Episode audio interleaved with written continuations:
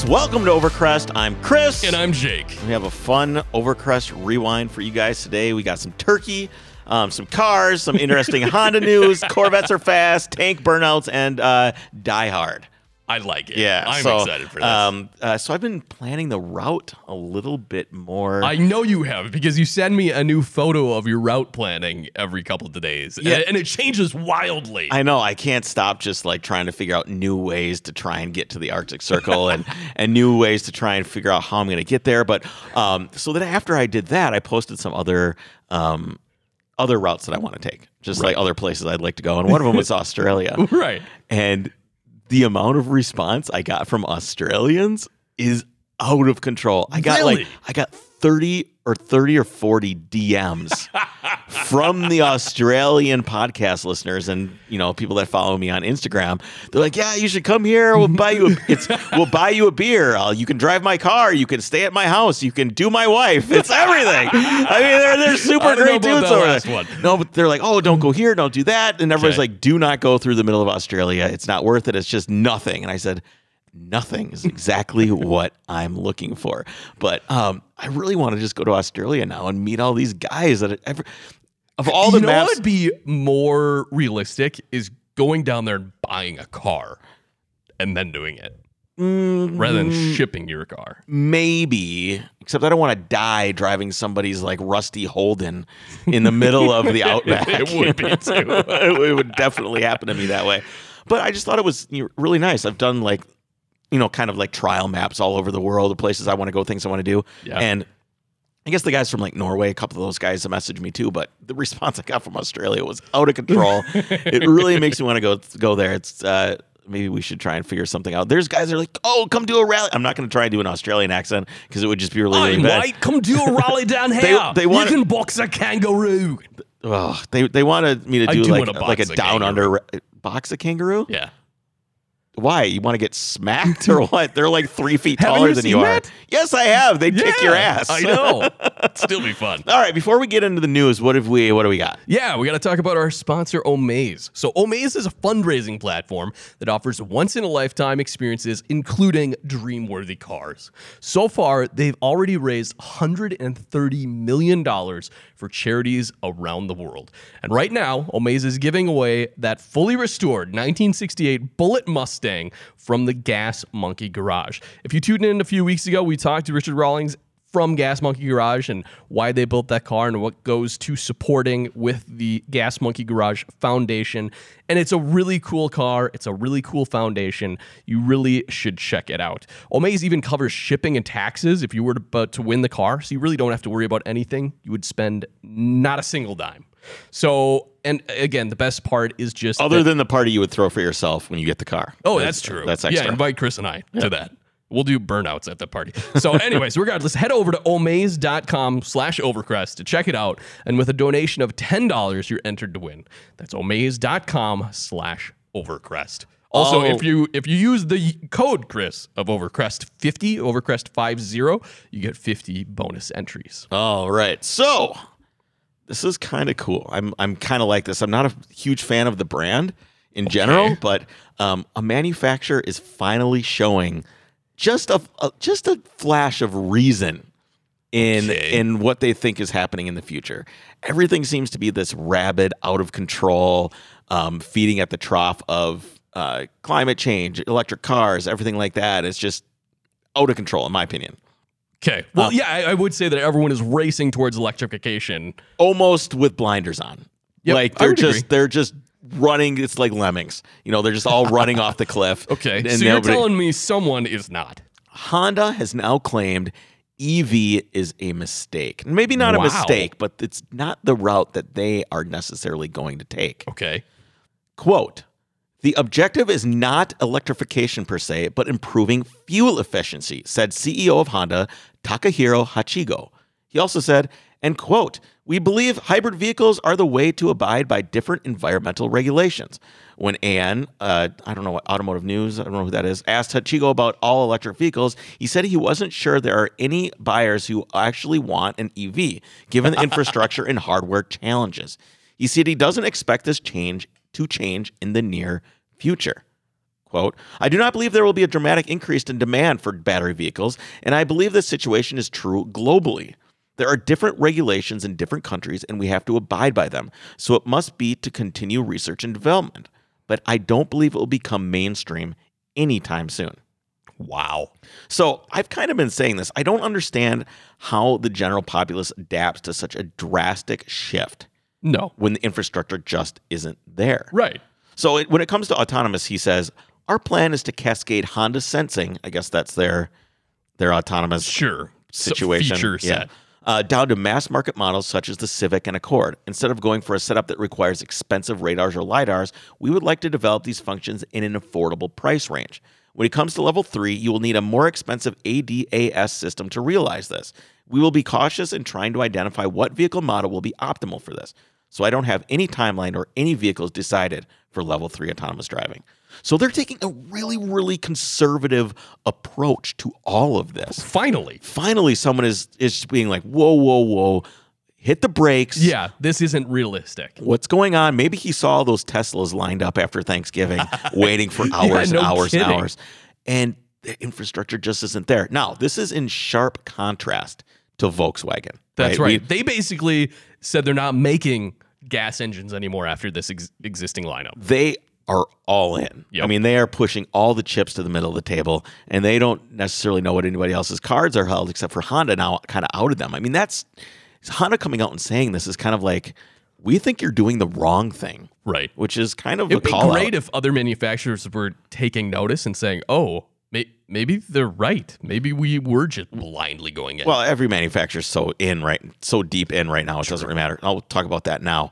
Volkswagen AG will ramp up spending on electric vehicles, automated driving, and other new technology by 36% as the world's largest automaker challenges rivals to keep pace with an aggressive shift into the post-combustion era. Post-combustion era. That's, yeah, that sounds Wow. very dystopian, doesn't it? Yeah. The new five-year budget for investment in hybridization, electric mobility, and digitalization totals sixty-six billion dollars, wow. compared with just forty-four billion uh, previously.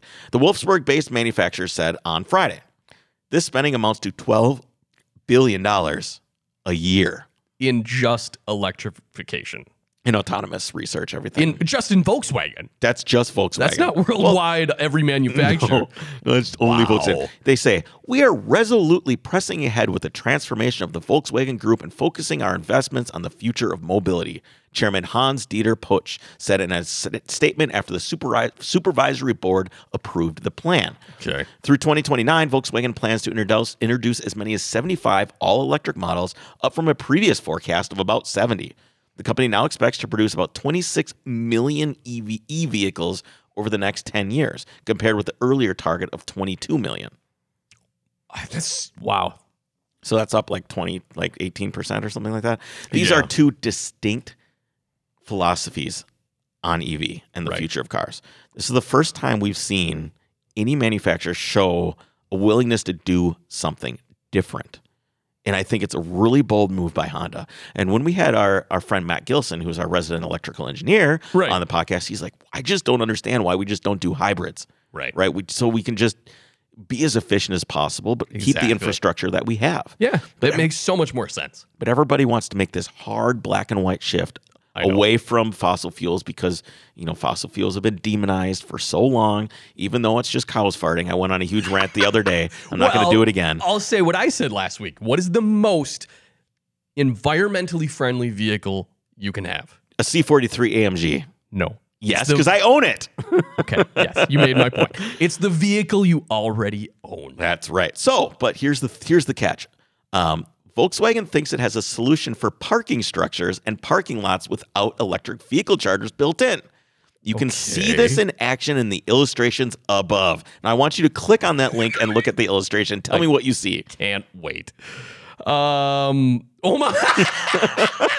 it's little R two D twos roaming around a parking garage, plugging themselves into your car. The autonomous robots are yet another vision of what our hypothetical uh, automated electric vehicle infrastructure of the future could Oh Okay, look like. So hold on. Let me tell you all the problems with this. Okay, so it makes sense. Let me because- finish and then we're gonna- No, no, no, no, no, no, no, no. You wanna go straight to the going problems? Straight into this. Okay. right. So basically, they're saying, okay, you can't have a charging outlet in every single space in a parking garage. Right. That's just ridiculous. So instead, we're gonna have this fleet of little robots that go around and just plug into your car for you. Okay, but now you're gonna have another thing that needs to be charged. It's gonna be like- using energy in order to charge your vehicle. That it's so inefficient, right?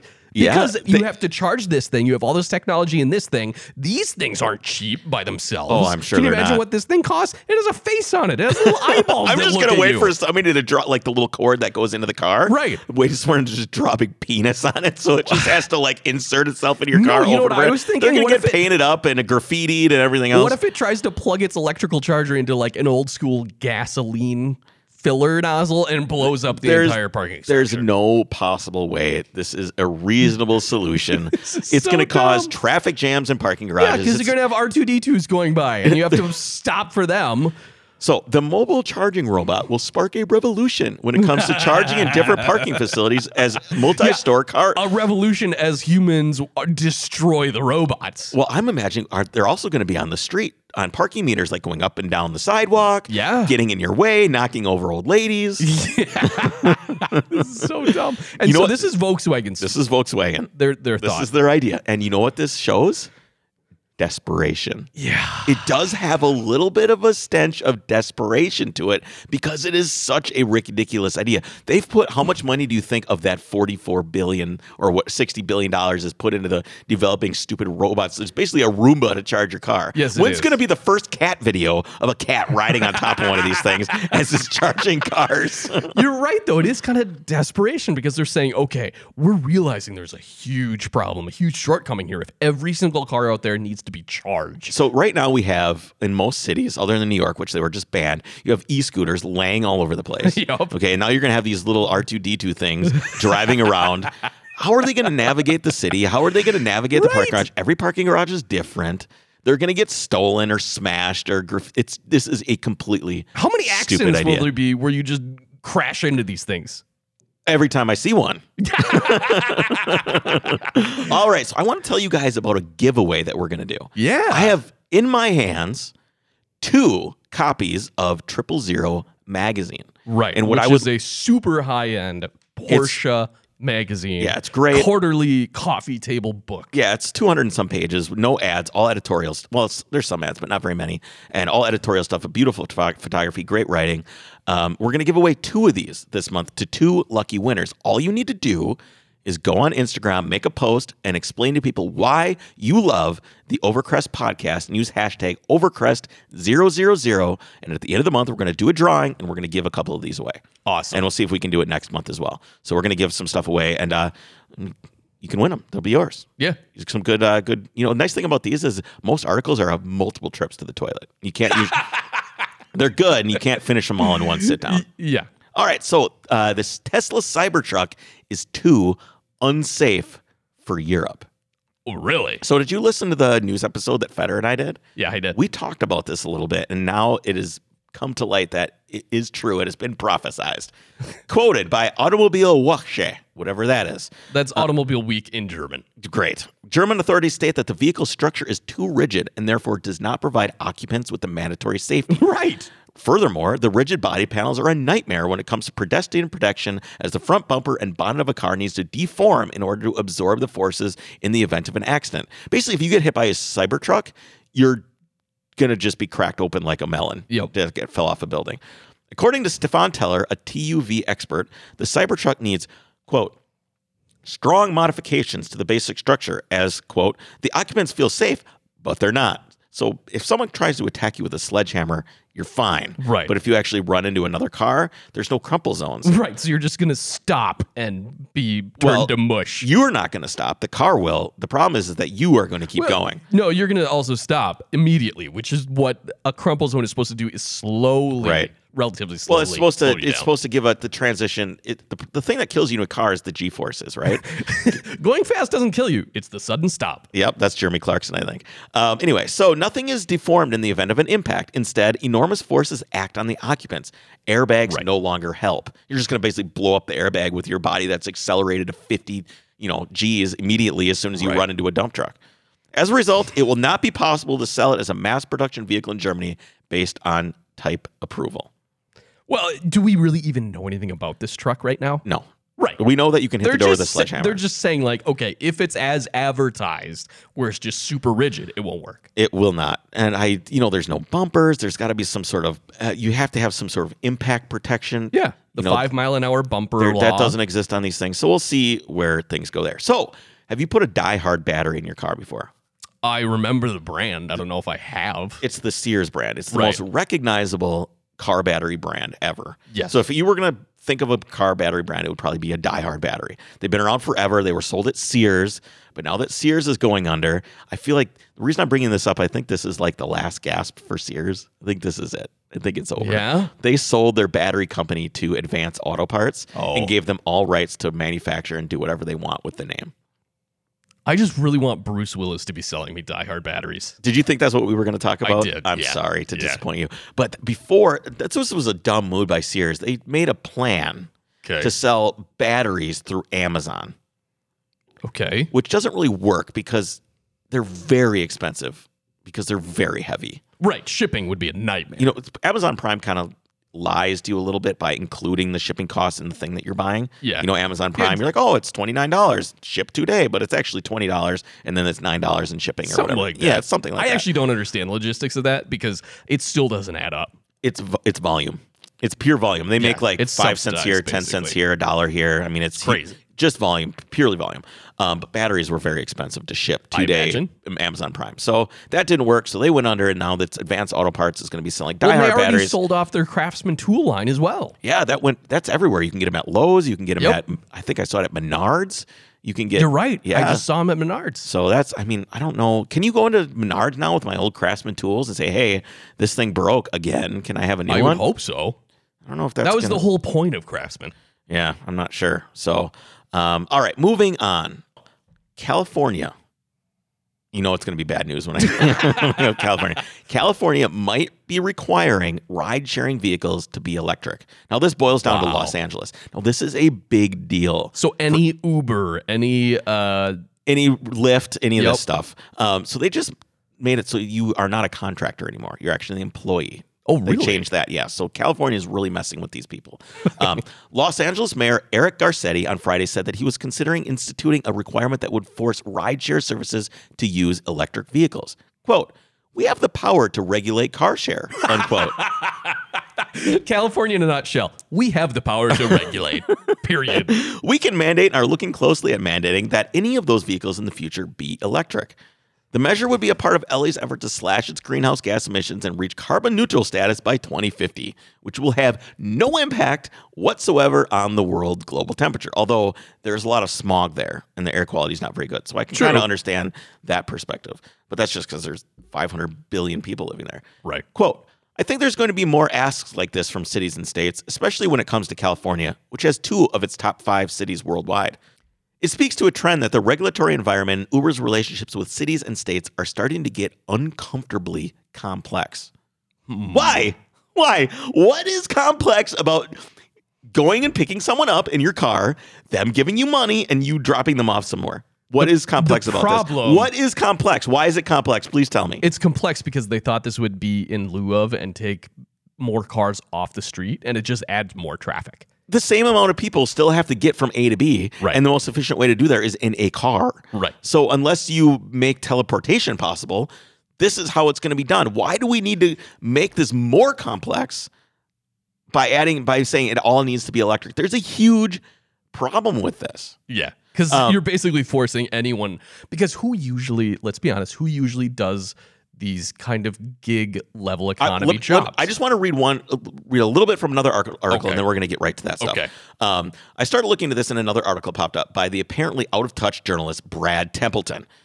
It's about why isn't your Uber electric? And I'm just imagining him writing this with his hands on his sides. He says the operating and maintenance costs for electric cars are now clearly showing to be quite a bit lower than for gasoline cars, even very efficient gasoline cars like hybrid Toyota Prius. Even so, it's quite rare to summon a TNC and get an electric car. Why is that? A TNC I don't even know what that is. That's got to be some sort of ride sharing acronym. acronym. This is Jake. Why do people drive for Lyft or Uber?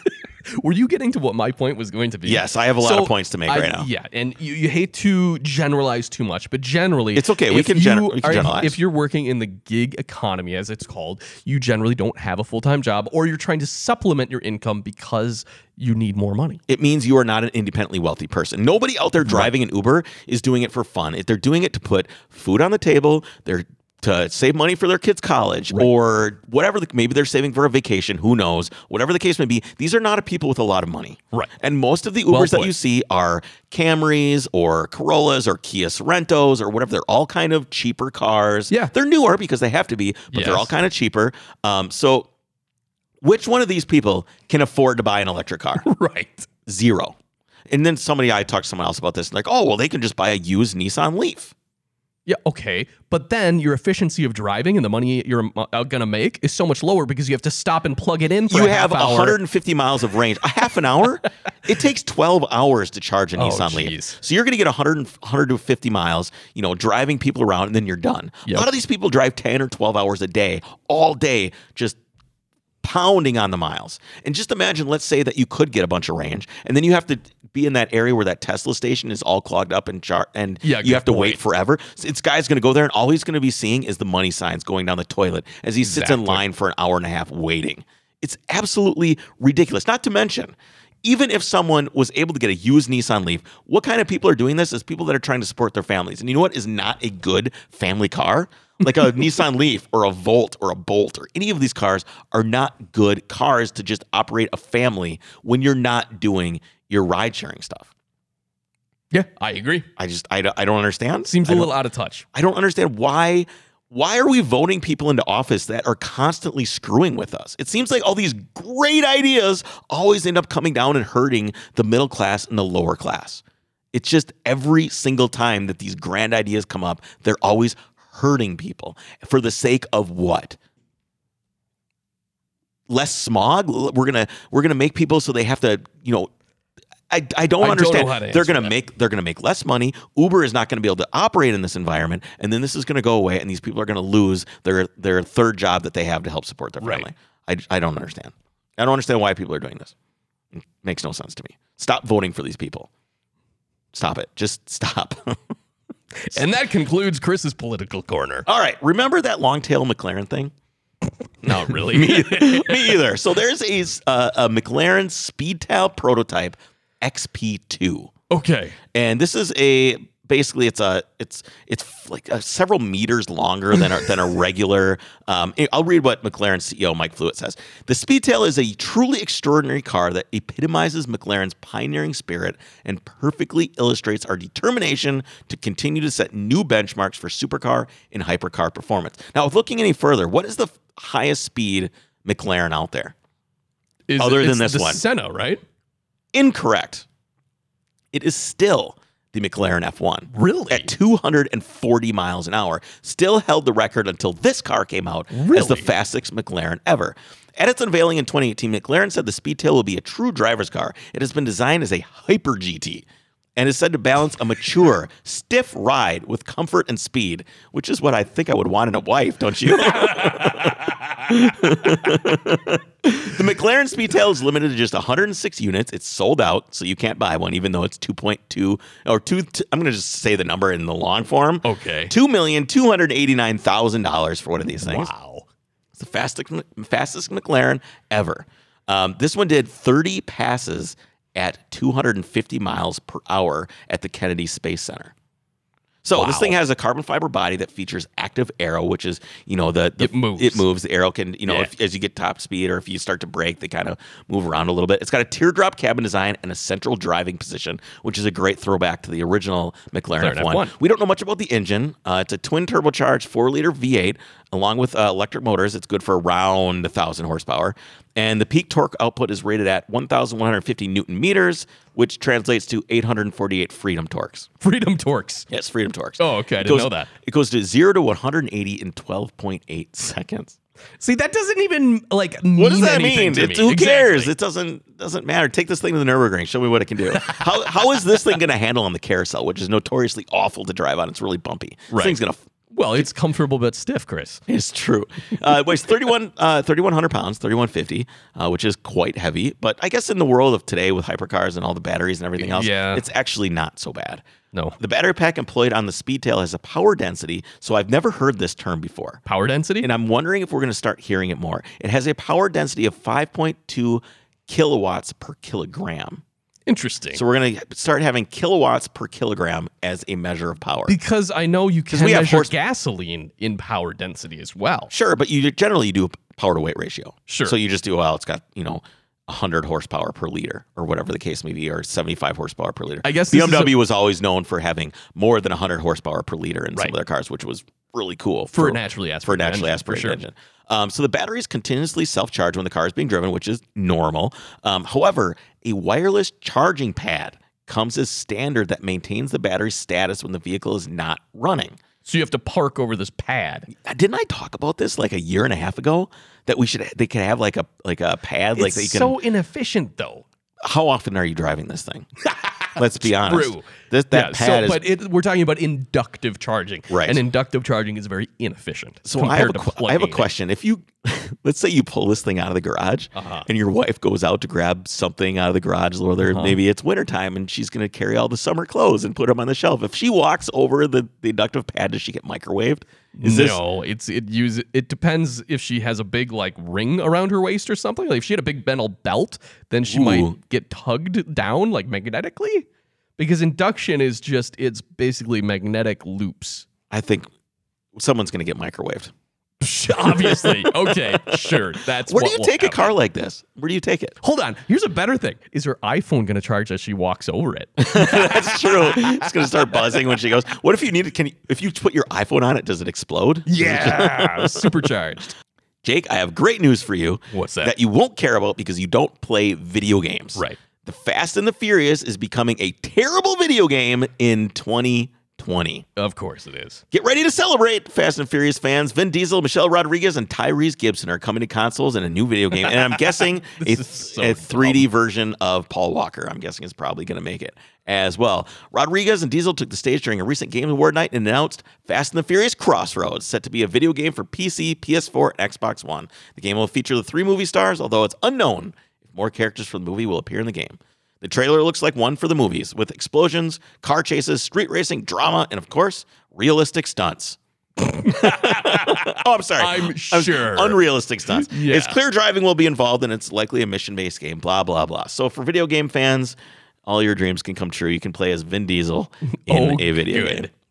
This game is going to be free on Xbox Game Pass in like minutes after it's released, I'm going to guess. You don't even know Sure. what Xbox Game Pass is, No. do you? Well, a lot of people do. Uh, Turkey, the country, Yes. not the not, Not the the, animal. bird, has built a car. Okay. Their first indigenous vehicle is, Is that I- the term? that's, Indigenous That's vehicle. what it said is indigenous vehicle, which I think is kind of cool. It's Yeah, their like first it. indigenous vehicle. They've invested three billion dollars in it. Wow. Today, we are witnessing a historic day, the fruition of Turkey's 60 year long dream.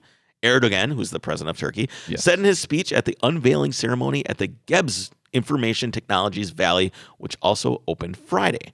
Quote, Turkey is several steps ahead of others by entering the electric automobile sector. We are not manufacturing cars for our needs alone. We are looking forward to establishing a global brand. We do not need to purchase a license or permission from anyone. We determine all the technical features ourselves. So why why doesn't he need there's a point to this. Why doesn't Okay. he need to purchase anything from anyone? What is so interesting about this?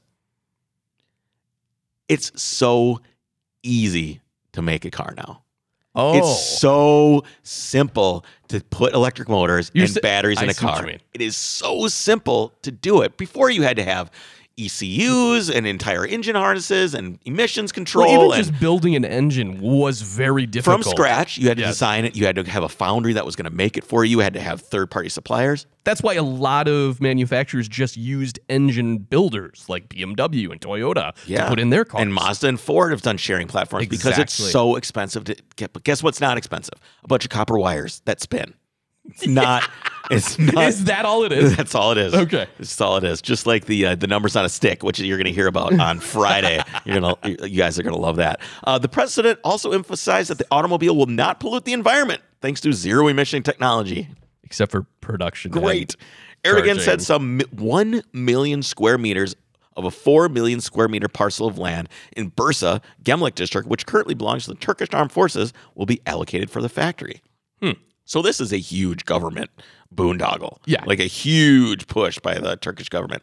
The fully electric SUV, of course, it's an SUV, will come in two different engine configurations 200 horsepower or 400 horsepower.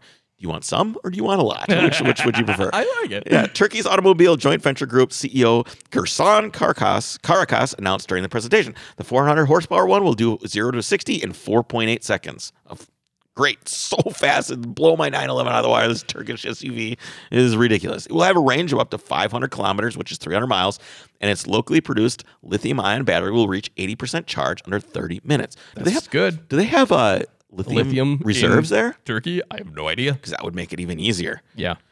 So here's the thing: they say in the earlier in this article they talked about the 60 year history of Turkish cars. So I uh, I contracted Jake to go and find out more about the history of As Turkish I cars. like to do. So, right, this isn't actually the first attempt Turkey has made to produce a fully homegrown car or indigenous vehicle, as you have said. Uh, so, on June 16th, 1961, the then president of Turkey, Cemal Gürsel, unveiled his mission to develop an automobile that would meet the needs of both the Turkish military and civilian markets. A team was commissioned and the car was designed and manufactured in a super short time frame, but not without some difficulties that were encountered during the design of the engine and gearbox, which kind of goes to your point. Those are very hard to build from scratch. exactly. So, despite these technical difficulties, the concept car was showcased on October 29th, 1961, coinciding with the 38th anniversary of the country. The car was dubbed the Devrim, which translates to the Revolution.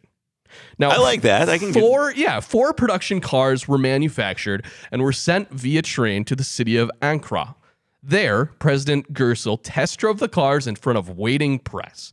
So you can imagine that he's out there, he's getting ready to jump in one of these cars, he's smiling, he's waving. However, in accordance with railway laws, the vehicles were not able to be shipped with much fuel in the tank. So while the president of Turkey was smiling for all the cameras, driving around in this new car, it ran out of gas. So you No. the, first guy, the first test drive, and it's the president in front of all the media. so this was only the first of many snafus and terrible press that ultimately killed wonder the what happened to the guy that didn't put the gas in the before car. it even got off the ground. Probably nothing good. no, I can't imagine. No. So while that was the failed attempt of a Turkish car fully designed and produced in the country, that didn't mean there were a few attempts at Turkish market only vehicles. And to get a firsthand account of this, I wanted to hear from my good friend Yelchin, who grew up in Turkey. All right, let's give him a call. Live call. We're gonna do this right now. We're gonna give him a call. See, see if he, See if he answers.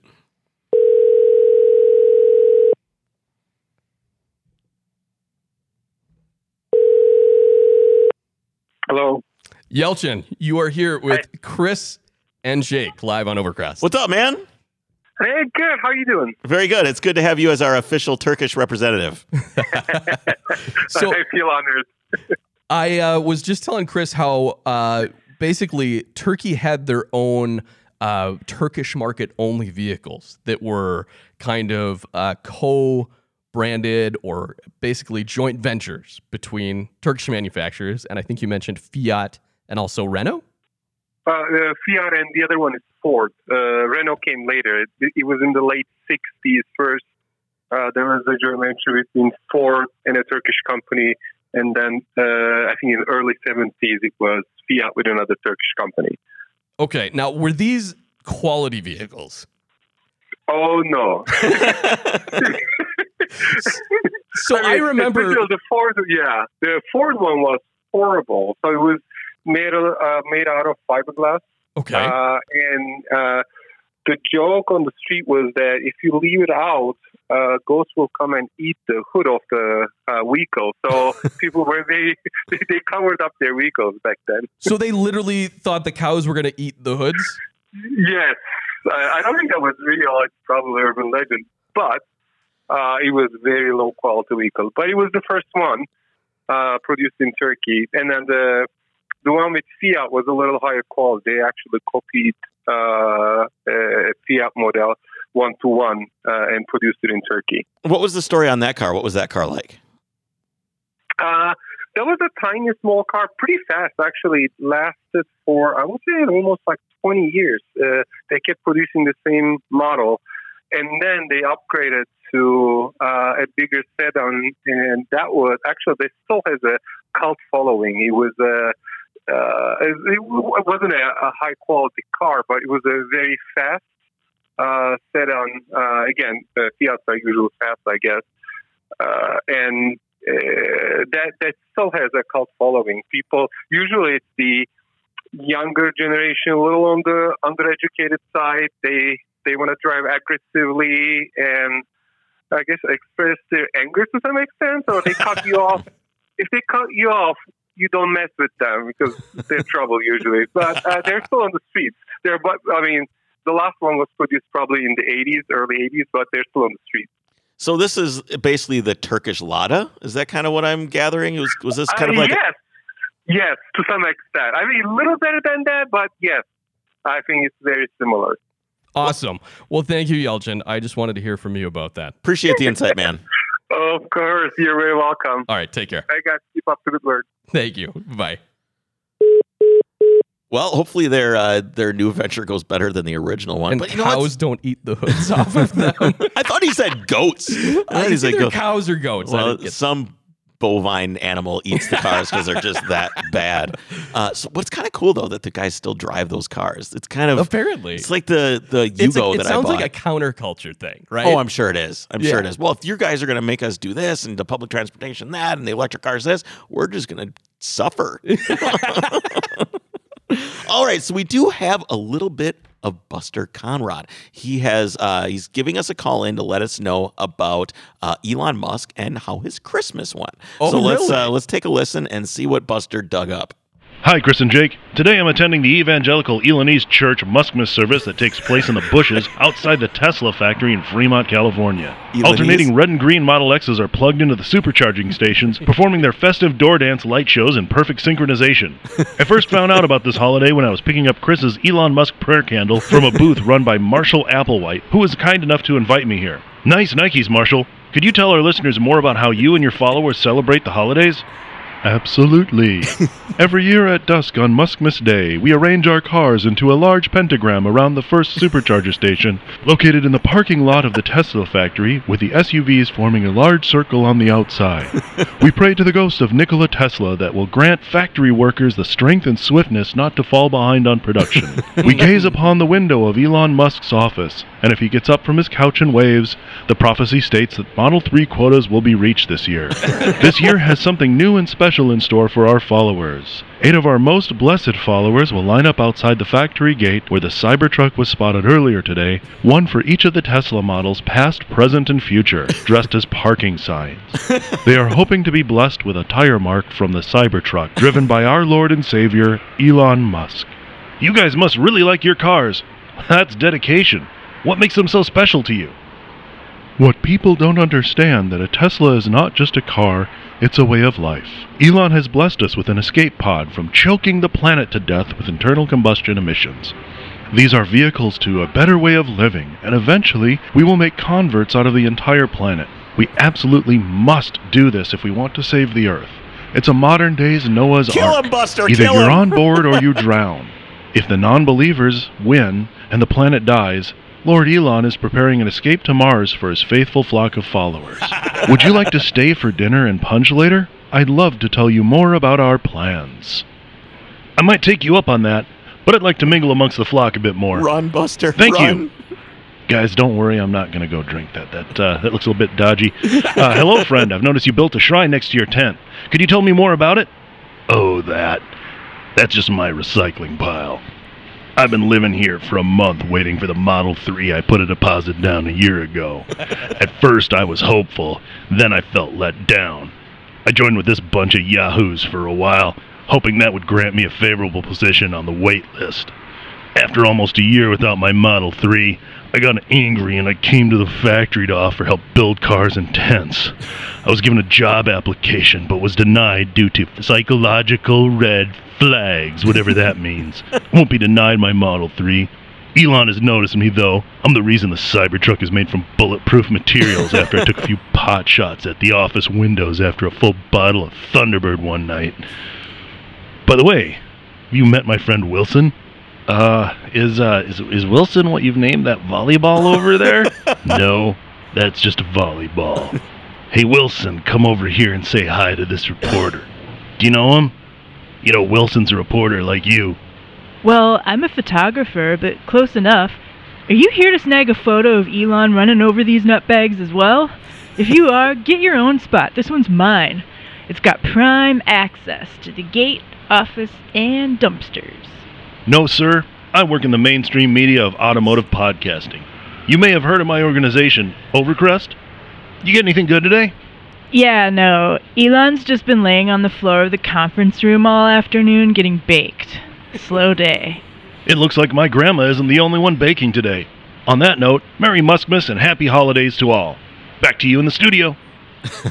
I always wondered what it would be like to get inside the true cult of Elon Musk. Merry Muskmas, uh, Buster. Yeah, that was awesome. So, on that note, we're going to go. Uh, we're going to be back on Friday That's right. with Ramsey Potts, Yes. who is a specialist at RM Sotheby's. and it is it's one of my favorite interviews we've done. It's a lot of fun. I learned a lot about buying and selling, and uh, he's got some great stories to tell as well. So I hope you guys will come around on Friday to check that out. Make sure you go on to patreon.com slash overcrest, support the show, leave us a five-star review. Don't be a jerk. Do it. uh, we'd really appreciate it. Other than that, we will see you guys on Friday. Take care. Bye-bye.